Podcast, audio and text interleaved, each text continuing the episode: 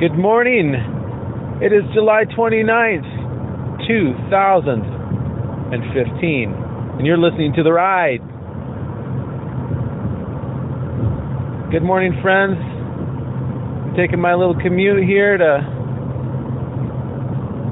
well, through uh, southwest Michigan. A little bit overcast today, but I can deal. I had just passed some farm implements that uh, got me thinking. I don't know if you guys all know about detasseling and what that means, corn detasseling. But I just saw, I don't know if they call them a mower or not, but it's this uh, piece of equipment that goes through the field, and it's basically like open air mowers, and it just chews the heck out of the top of certain rows of corn. It's trying to uh, remove the pollen producing part uh, from uh, some of the uh, rows of corn so that fertilization cannot happen. And this is, you know, when you're growing hybrid corn and doing all that animal or, I mean, plant husbandry stuff. But I, I got to thinking, boy, I, remember the one year that I did detasseling when I was younger, and I'll just say right now, it wasn't my favorite thing in the world, but you know, it was a little bit of money. But you are out there and you're you're topping off or picking the tops of every single corn plant uh, on your row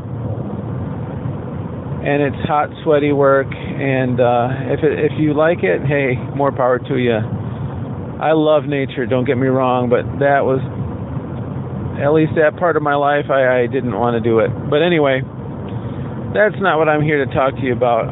I was just thinking that process of taking the pollen off it's kind of like a pruning. It, you are causing the plant to be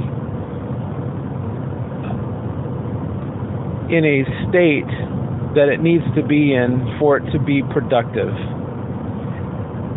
The plant might think, man, don't mess with me, but it doesn't know any better. It doesn't know what the plans for it, it are. But the master of the field, does. I've got a friend who runs groups of people uh, in detasseling processes, and um, he's done this for many years. He's a good friend, and they know what they need to do. The plant doesn't know, but they know what needs to be done. And you know the amazing thing with this process, I remember this. You had to get every corn plant in your row. And every once in a while, they would have some of the leaders, some of the foremen, go through the field. I think they would go through it kind of on a diagonal or, you know, 90 degrees to the direction of the rows. And they would look for missed picks and it's essentially a sampling. And they would go through and find, and if they found too many missed, they'd have the crew go through again, which felt really unproductive. Here you are walking down a row with no tassels within sight. But you know what? You might come across that one that you missed. And it's important that pretty much all of them go away and sure enough, you you know you top that one off, and uh, they might do another survey of the field, and if it looks good, then we're on to the next field.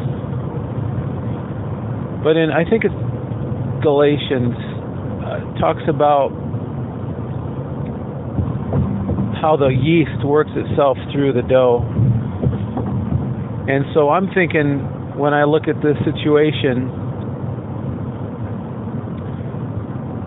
you know, if you have that tassel that's left, you could actually destroy a good section of that field with what was intended.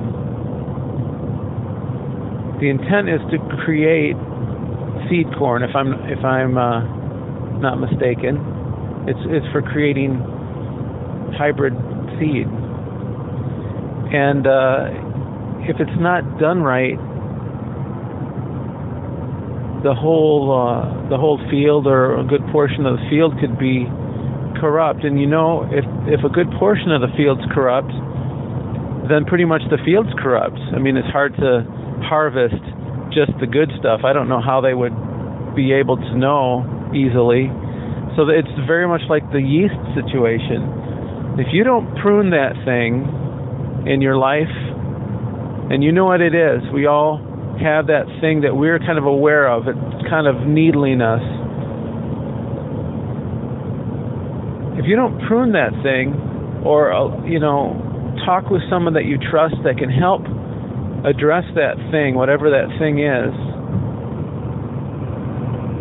it could spoil the purpose for you. God has a purpose for you. I believe that everyone has a purpose and and I also want to make a comment about that when it comes to, you know, when we make mistakes, we kind of think that because of that mistake or that decision, last time I talked, we were talking a little bit about decisions. We we can sometimes think oh, I made a bad decision. That's it. I'm done. But that is absolutely not the way that God works in our lives. He is a redeeming God. He is a restorer of purpose. So the decisions we've made, and every single one of us has made decisions that we would like to have back. Different regrets that we may have. You know, I was just thinking, I have this regret that it just gnaws at me every once in a while. It's a money one. It, I got, um, I, I went into one of these workout places and signed up for I think a three-year plan or something. My wife and I, and you know, I don't remember how much money it was, but it was you know, more than 500, less than a thousand, but it was a chunk of change.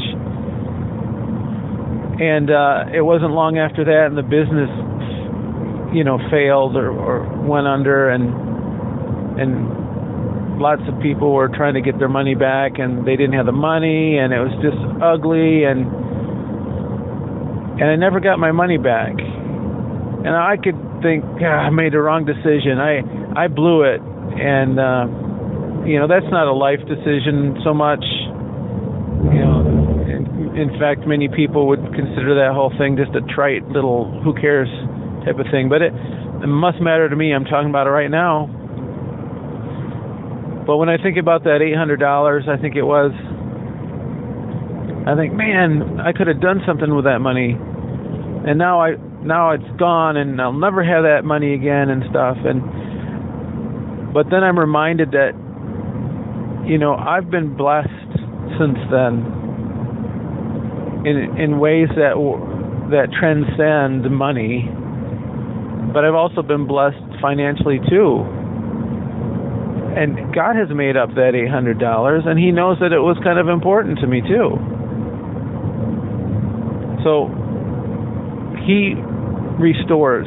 He brings back things that need to be brought back so if you if you've made a decision that you regret, I really want you to know that God is restoring your life. Now, certainly, decisions we make that have consequences that are painful, we may have to deal with them. And that's part of life, and that's true for anyone. It doesn't matter if you're rich, poor, what race you are, that's just the way life is. It's kind of a good thing, though. It helps teach us what things to maybe avoid the next time, I suppose.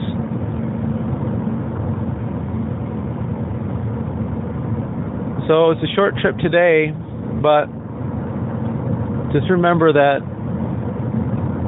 that that one corn tassel in your life that